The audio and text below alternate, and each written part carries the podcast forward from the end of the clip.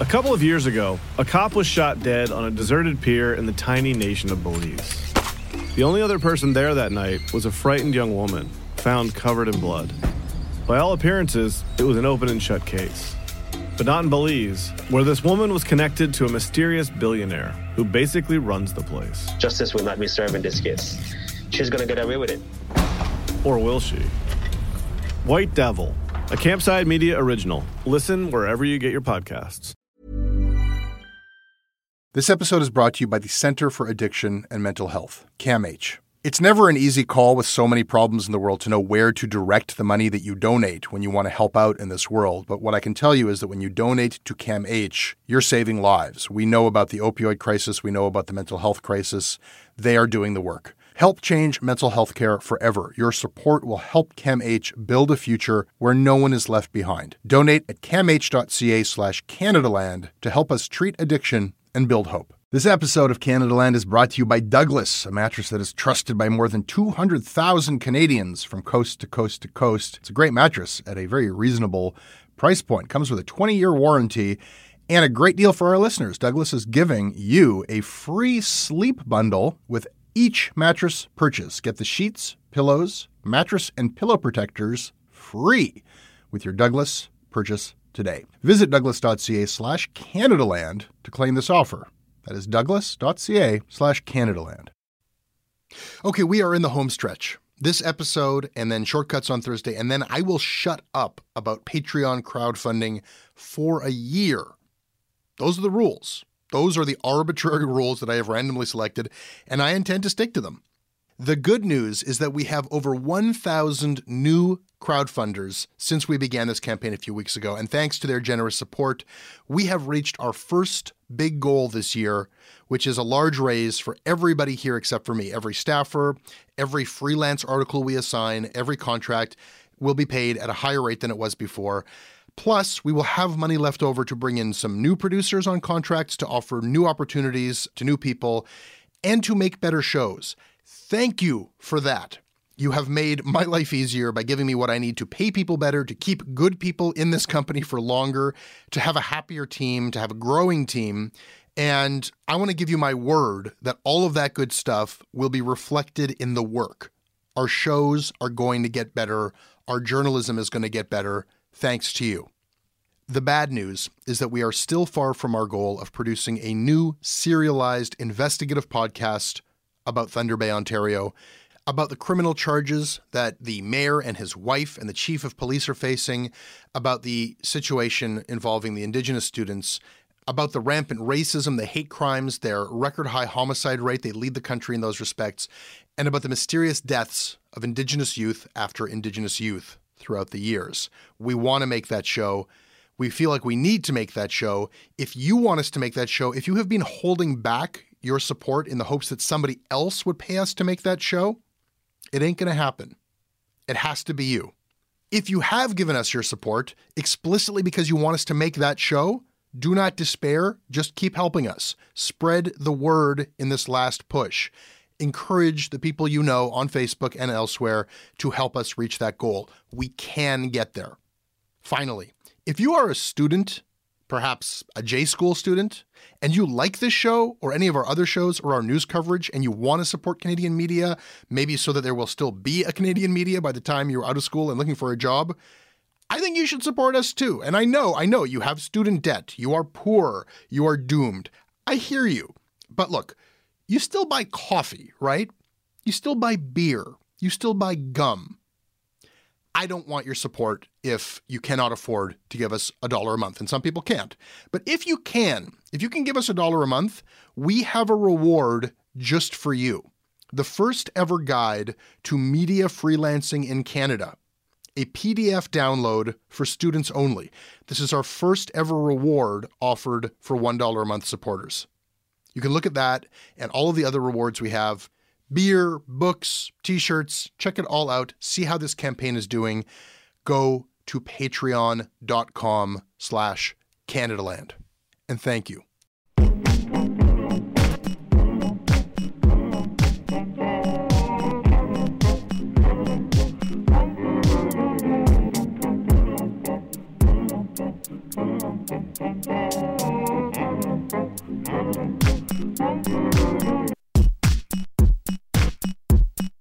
So the world is just insane right now, and the job of making sense of it has never been more difficult.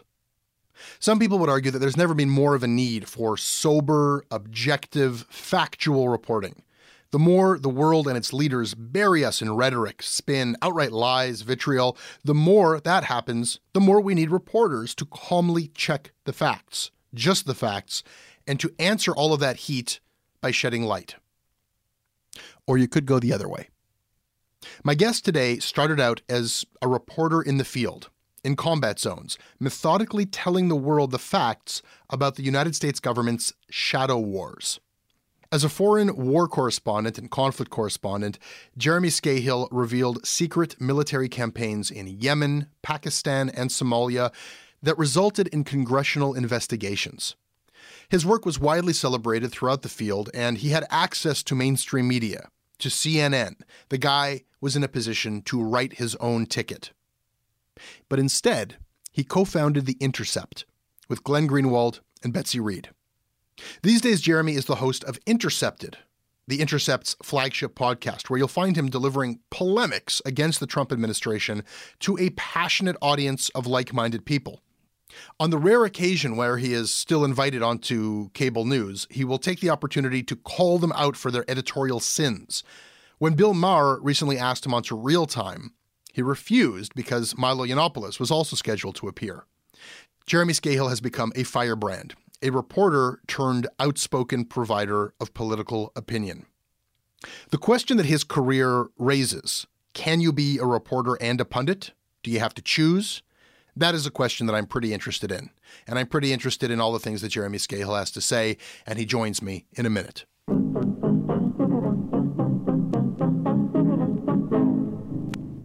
This episode of Canadaland is brought to you by Scott Alec, Leah Klassen, Hugh Cocker, Jennifer Kelly, Kyrie Stoll, Curtis Collard, Sharon Silbert, and Melissa Legault. My name is Melissa. I'm calling from Montreal and I work in marketing. I've always found your critique and stories exceptionally eye opening. As a young Canadian, I'm sick of the same talking points being shared in the media. I respect the work being done in Canadaland and will now add some change into your busker's hat. The fire that really lit me was the Thunder Bay project all this talk about truth and reconciliation is good, but the fact that bullshit like this is still going on against First Nations community is appalling. Let's get to the bottom of it, step up, and do what is right for God's sake. This episode is brought to you by Douglas, a mattress trusted by more than 200,000 Canadians from coast to coast to coast. Trust is important. There are a lot of mattress lies out there, a lot of mattress liars. And I, I, I, didn't intend the pun, but it occurred to me that there is one as I was saying those words. Listen, I am not lying to you. Uh, I have uh, experienced the Douglas mattress. It is an exceptional mattress at a surprisingly affordable price point. It is a mattress that sleeps cool, doesn't have that weird thing in the summer where the mattress gets like an oven. It's a very good product. It's delivered to your house in a box. You don't have to go to a big mattress store. It is a medium firm mattress, which is what Canadians prefer, and it comes with a 365 night trial and a 20 year warranty. What more can I tell you? Douglas is giving our listeners a free sleep bundle with each mattress purchase. Get the sheets, pillows, mattress, and pillow protectors free with your Douglas purchase today. Visit douglas.ca slash Canadaland to claim this offer. This episode is sponsored by BetterHelp. Uh, it's amazing the things that we tell ourselves to talk ourselves out of getting help. Anybody who's actually gotten help knows that the process of getting things off your chest, of taking your stressors, your problems, and just like not letting them be bottled up, working through just conveying them to somebody half of the battle is just doing that. You unburden yourself. And you know what? If you have a real mental health professional, no, they don't have magic bullets or magic words that make it all go away. But often they can help you see things a little bit differently and guide you to strategies or tools or to a new perspective that actually does help. As the largest online therapy provider in the world, BetterHelp can provide access to mental health professionals with a wide variety of expertise in mental health. Because you listen to this podcast, you get 10% off of your first month at betterhelp.com slash Canadaland. That's betterhelp.com slash Canadaland. This episode is also brought to you by our founding sponsor, FreshBooks. Question for all of you freelancers out there if you could get back 192 hours of your time a year, Would you choose to do that? Because that is the question that FreshBooks has been asking. How much time does their app save people by simplifying tasks like invoicing, tracking expenses, getting paid online, all of that stuff. And what they found is that they drastically reduce the time it takes for over 10 million people to deal with all that paperwork. Since they rebuilt FreshBooks from the ground up, they have been looking into how much time they save people. And yeah, 192 hours a year, that comes out to two working days every month. As a FreshBooks user who was using FreshBooks before they paid me to say nice things about them, I can tell you that it absolutely saves me time. I am especially grateful and I especially save time come tax season when FreshBooks spits out neatly collated, organized, accountant friendly reports of what you've been earning and how much tax and this and that. All of that saves me a ton of time and aggravation. FreshBooks is free for 30 days. Just go to freshbooks.com slash Canadaland, and when they ask you, how did you hear about us, say Canadaland. Thanks, FreshBooks. And hey, one quick note before I read the next sponsorship spot. I asked you guys recently, in light of a article in Fast Company magazine about Casper and the somewhat unsavory world of mattress review journalism. After that piece was was published, I asked, "Do you think we should still take ads from Casper?" And a lot of you took the time to write us, and we were particularly interested in what those of you who support us on Patreon had to say. Should we still do this?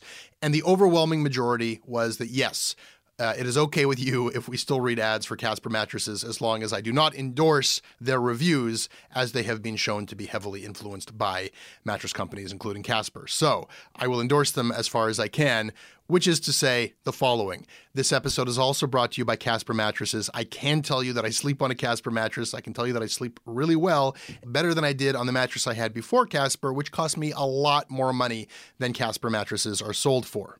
They now have three different models the original Casper, which I sleep on, also the Wave and the Essential. They are not just a mattress company, they offer a wide array of products like pillows to ensure an overall better sleep experience. They are cheaper than all the mattresses you'll find at those big box stores because they cut out the middleman and they sell directly to you. There are no hassle returns with Casper mattresses. They show up in a box. You have no idea how they got a whole mattress in that box, and it just poofs out in your bedroom. And shipping and returns are free in the US and Canada.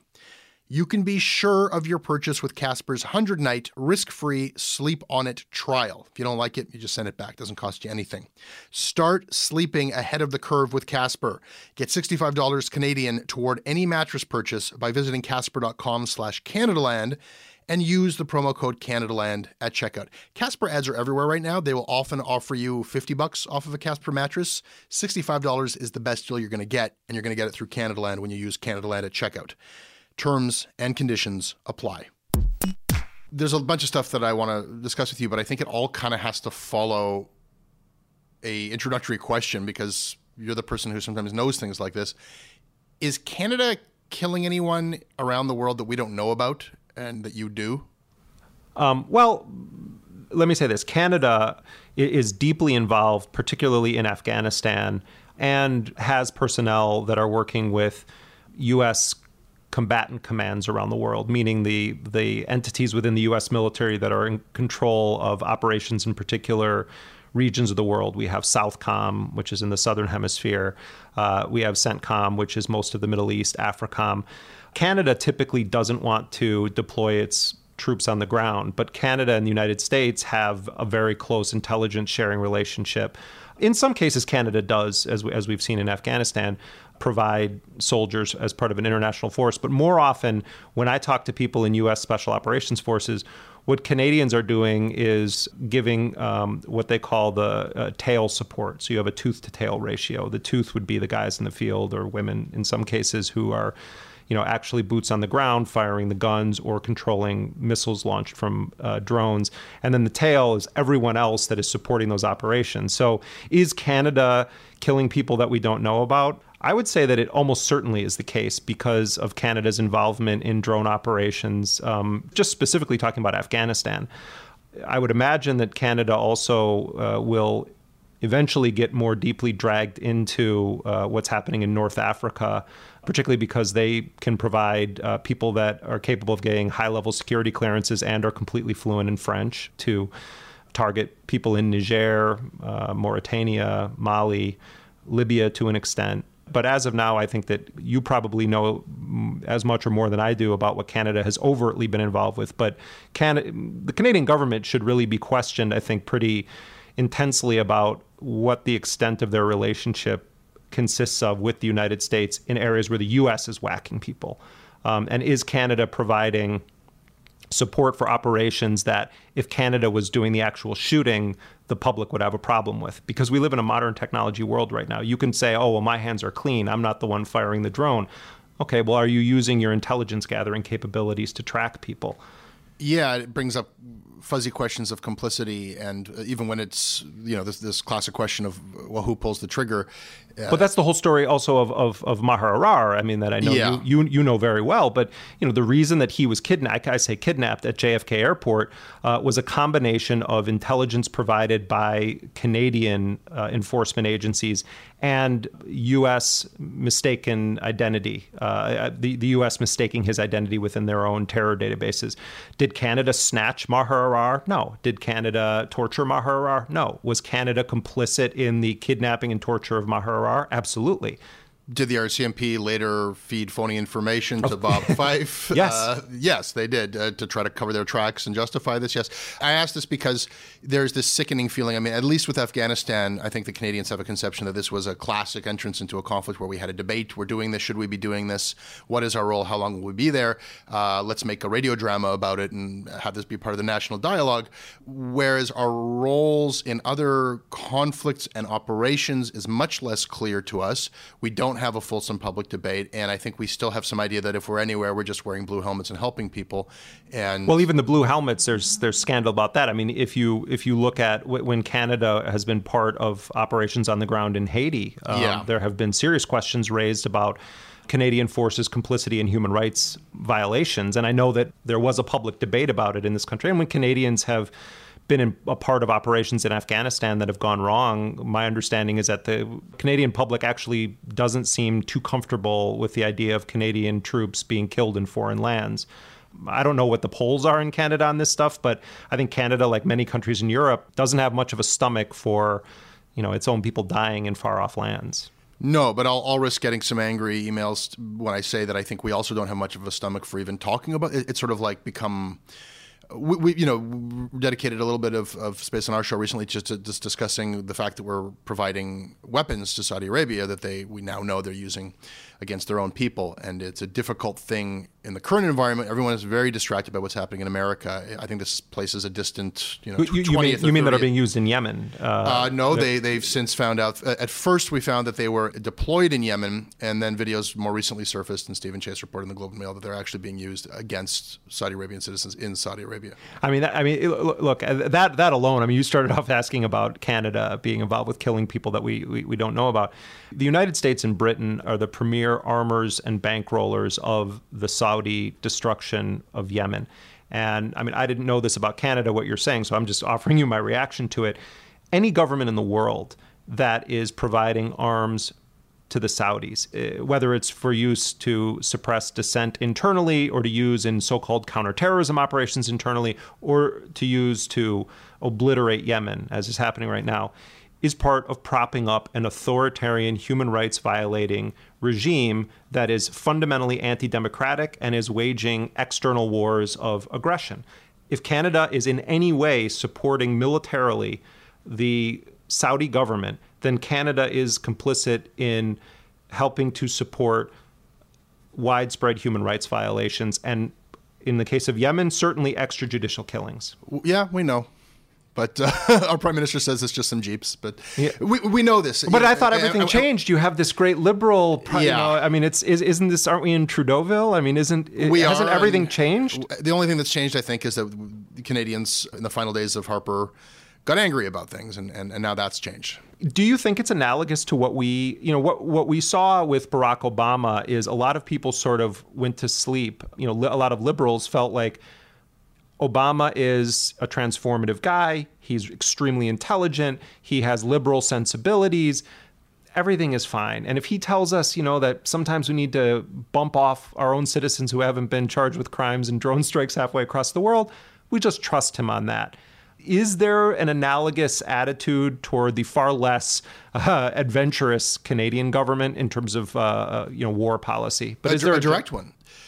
People are willing to give a, a mulligan to, you know, like, this is better yeah. than what we had before. And, yeah. and, and, I think that, that in the grand context of everything awful that's happening in the world, you know, at least the, the, previous administration would, would just overtly make the case, hey, if we didn't give them these weapons, somebody else would, and jobs, jobs, jobs. Rob Ford would have made a very interesting prime minister. Oh, God. okay. right, but sorry. here we are, and we can agree about these things, and we could get angry about them, but how much does this matter? Uh, you know, uh, so to this question of perhaps unlike others who are willing to, uh, you know, give a pass or look the other way or not pay too much attention, I listened to The Intercept, and I hear really excoriating criticism of what America is up to. Uh, I hear excoriating criticism about what the media is focused on and what what Americans are not paying attention to. And your career is dedicated to not only making these arguments, but to finding the proof that mm-hmm. want to get people interested and, and, sometimes get them angry. Are they getting there, and, and does it matter if they are?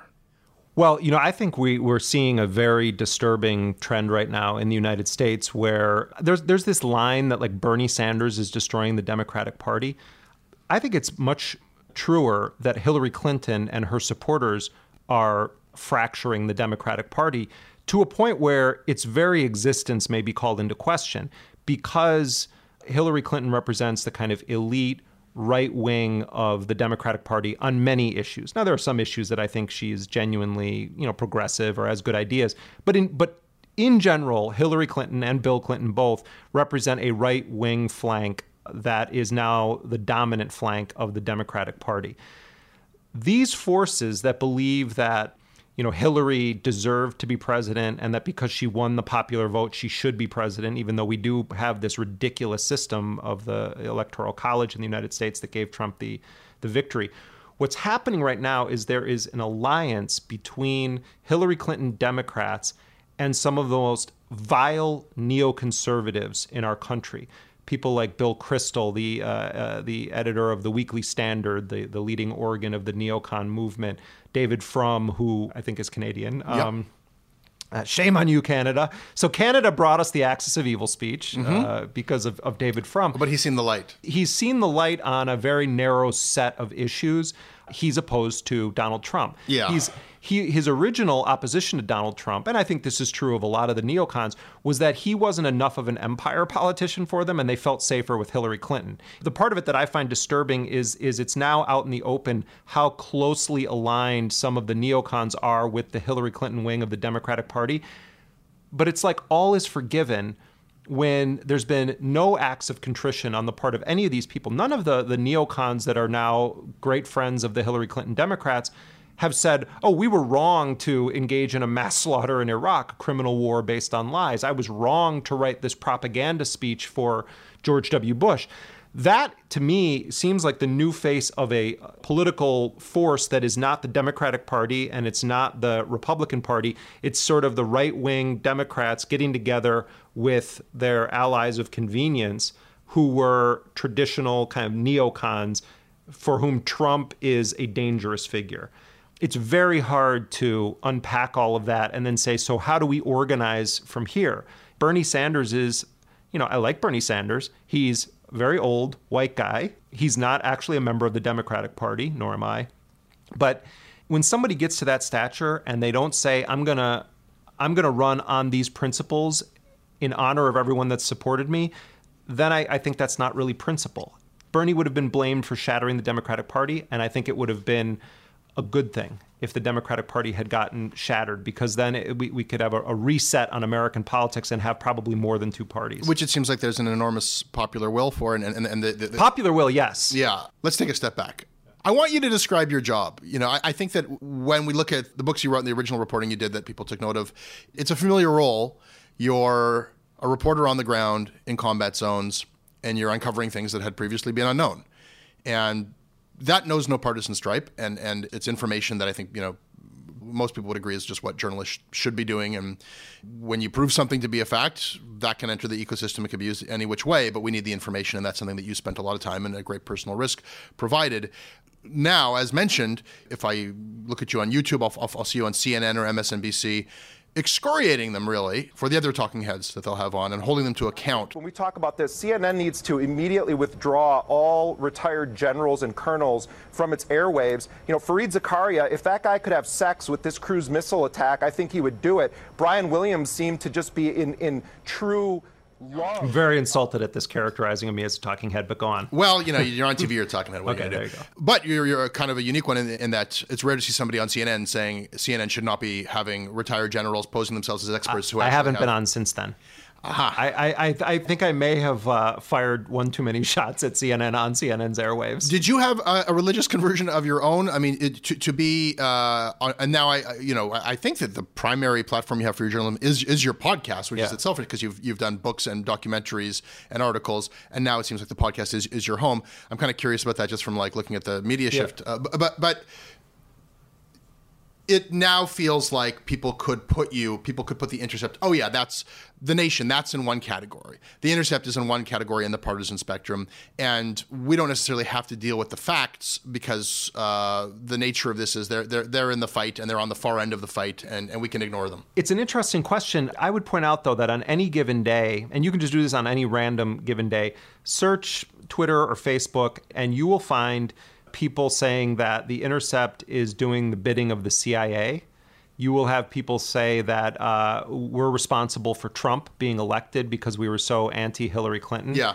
You'll have people saying that we're, you know, hand wringing liberals who hate guns and who want to uh, suppress free speech. And then you'll have people saying, why does Glenn Greenwald support the speech of neo Nazis? You could make an assumption based on something you heard me say or something you heard Glenn say that we have a particular mindset. But I actually think that the if you look at the historical record of what we've published and who we've published and and the contrarian reporting or analysis that we've done, particularly you know against liberal common thought, it's much more complicated than than how would you pigeonhole us? What are we? Are we on the left? I, I hmm. mean, I personally am on the left. I have no problem saying that. Yeah, I would you say Glenn is on the left? I would say that Glenn is almost in a classical sense on the left, right? And not, not in a partisan sense, but in, in an ideological sense. Even though I will hear him talking to Tucker Carlson and agreeing on But Glenn supports the Citizens United decision at the Supreme Court that gives personhood to corporations and allows them. It's what allows endless money to be spent. He supports that. I'm dying to know. And why. if you Okay, read, that's not my if- question. But if you read it, but this is my point. A lot of people Yeah. say that, but then I can find you other people who are going to argue and say, no, it's the exact opposite of that thing. Yeah, look, I, I have the same. Which I think is a good thing. People characterize us as being on, and and I I can point to many people on the on the left who hate it. You know, it's nice to be hated by everybody. I think that that tells you something good about yourself. But but this is a question that I struggle with whether it's fair or not to place you there. I think that is where most commonly it would be placed, and I think that there are a lot of reporters who would not go anywhere near the analysis territory that you enter, uh, the monologuing, the the opinion stuff. Because if you're just saying I'm doing this in the purest sense of I'm trying to bring facts, those facts are for the public to interpret and make. You know, if, if you want the Yeah. stories to hold up in a certain way, there are a lot of uh, there's a classic journalistic sense where the, people would not do what you do. the notion of objectivity that is taught or has historically been taught in journalism schools and is present in publications in Canada and in the United States is actually not objective. No one is really objective. It generally is a way of making sure that the state always has its version disproportionately represented. Uh-huh. Now, there are great reporters, including reporters that work in Canadian media. I think of Colin Freeze as an excellent reporter who's covered some really important developments in the counterterrorism world, including in the United States.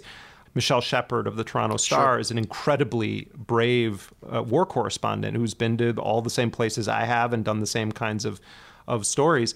Michelle is more of a straight journalist in uh, many ways. You, She, you she get- takes great pains when, when she was on the show and she's talking about Omar Khadr. She takes Yes. great pains.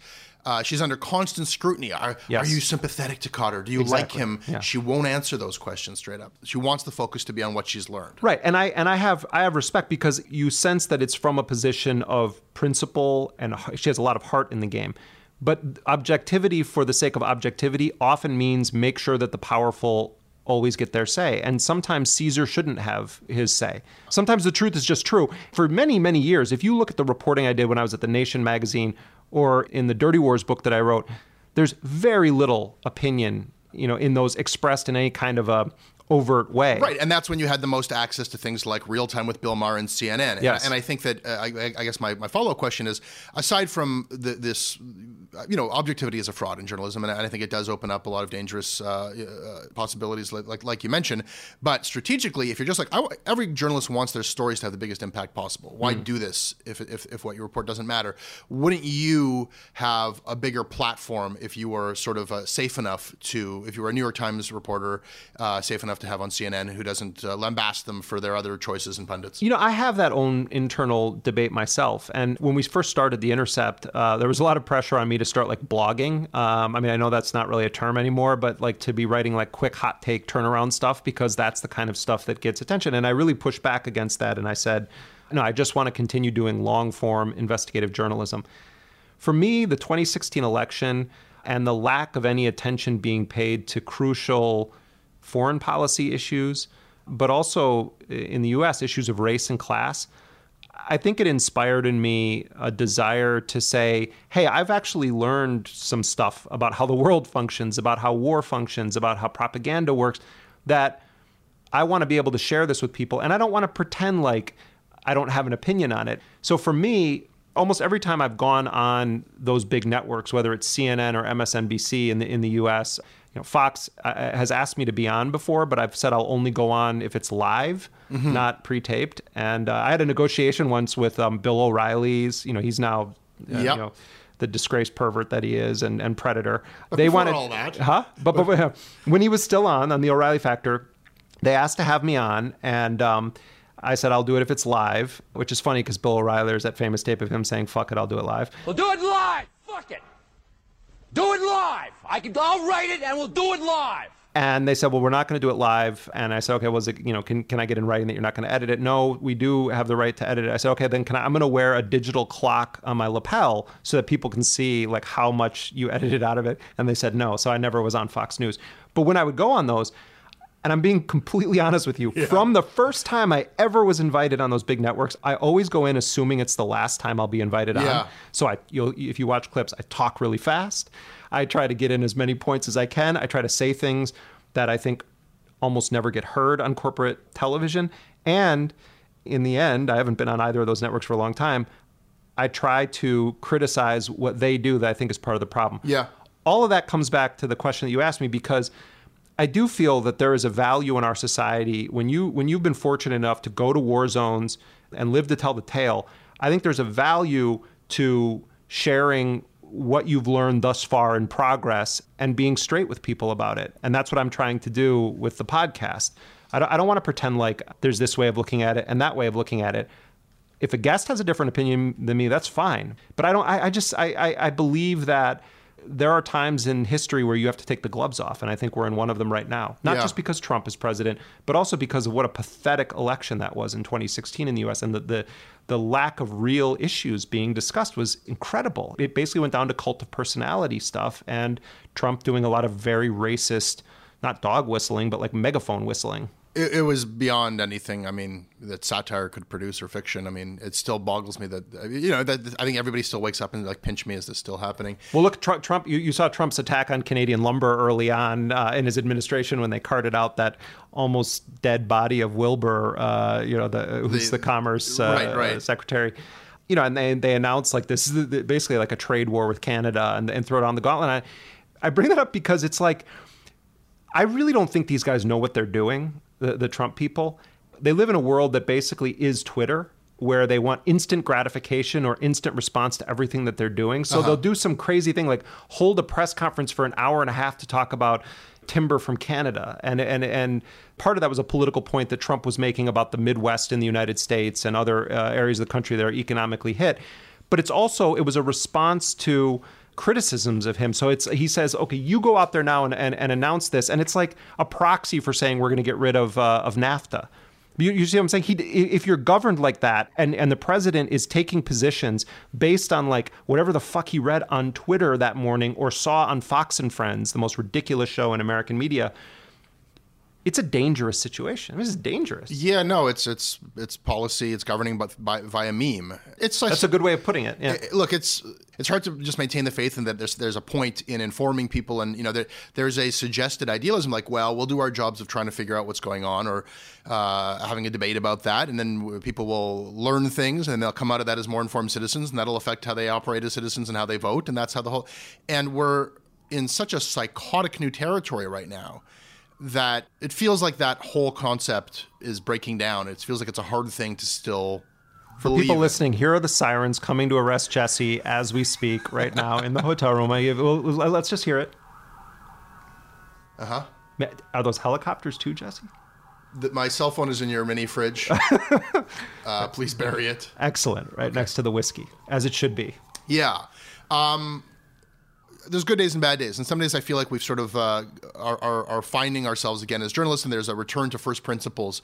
And just when the notion of truth itself is being assaulted, it feels like this is the job you want to But- have but- right now. but it goes- and on, and then there's days where it just feels like we're in a crazy hall of mirrors where none of this, uh, and you know, t- you could have the greatest revelation tomorrow, and the next day there'll be some bright shiny thing or some crazy lurid new detail that will have everyone's attention. I mean, hello, we have a president who called his daughter uh, a piece of ass, who says he, you know, likes to grab pussy, who is constantly humiliating his wife in public, uh, and is, you know, is is a horrid misogynist buffoon. Who happens to be now the most powerful individual on the planet? Yeah, so how do you scandalize someone? Um, like, right. what is I mean, the truth that uh, we we we you know that's what we got in our last election. Yeah. And and, and well, we got it too. And, You right, and you get it too. We, we didn't, we didn't, we didn't get to vote, but we got it too. Right, you you get it, but here's here's the thing: the media stars in the United States, the kind of corporate uh, uh, news media, the people that sit in the front row at the press conferences, and the people that host primetime news shows. I'm not talking about just like you know cable talk, news shows. Have now started openly calling the president of the United States a liar. Yeah. and they've started talking in a very plain way about this president of the United States from the beginning since I got into journalism, I was of the school that that's always how we should have been talking about presidents of the United States. I learned that from Amy Goodman, the you know, at Democracy Now, and she you know often quotes I.F. Stone, the great legendary journalist, mm-hmm. who by the way worked with all open source documents. You know, he he wasn't like getting whistleblowers to give stuff to him. He was combing through the official record in the United States and then pulling details out of it.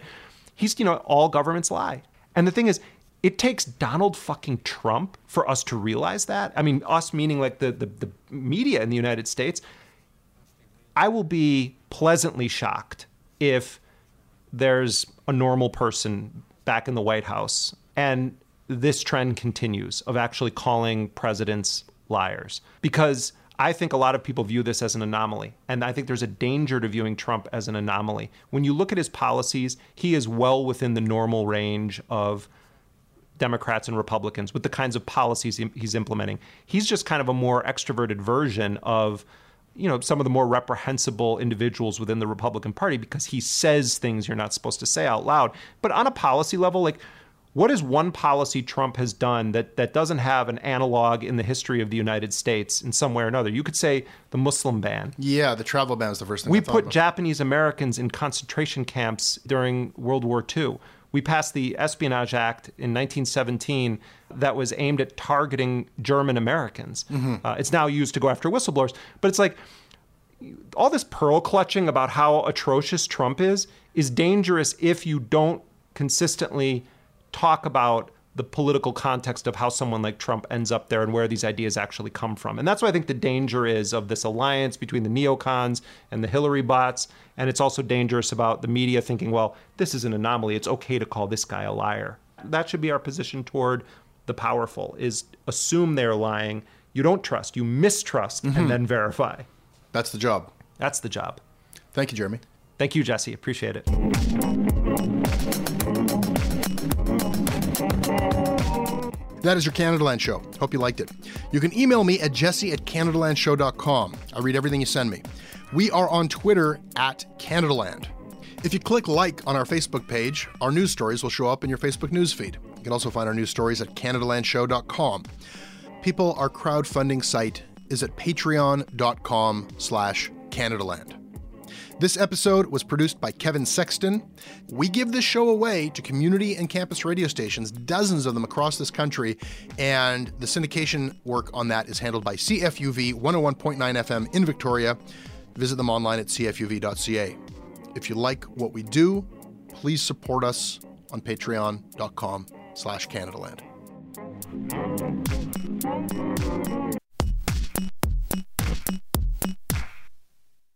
Hey, I need you to pay close attention to this message. It is not an ad.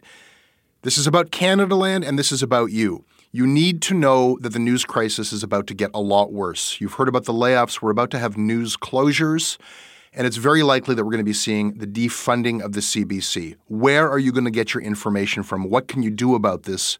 You can support Canadaland. We need you to. And so for this month and this month only, you can become a Canadaland supporter and get everything our supporters get for just $2 a month. That is an almost 80% discount. The clock is ticking on this. It disappears at the end of the month, and then we will not offer it. We need your support. We need to keep news coverage alive in Canada. Go right now to canadaland.com slash join. And thank you. A couple of years ago, a cop was shot dead on a deserted pier in the tiny nation of Belize. The only other person there that night was a frightened young woman, found covered in blood. By all appearances, it was an open and shut case. But not in Belize, where this woman was connected to a mysterious billionaire who basically runs the place. Justice will not be served in this case. She's gonna get away with it. Or will she? White Devil, a Campside Media original. Listen wherever you get your podcasts.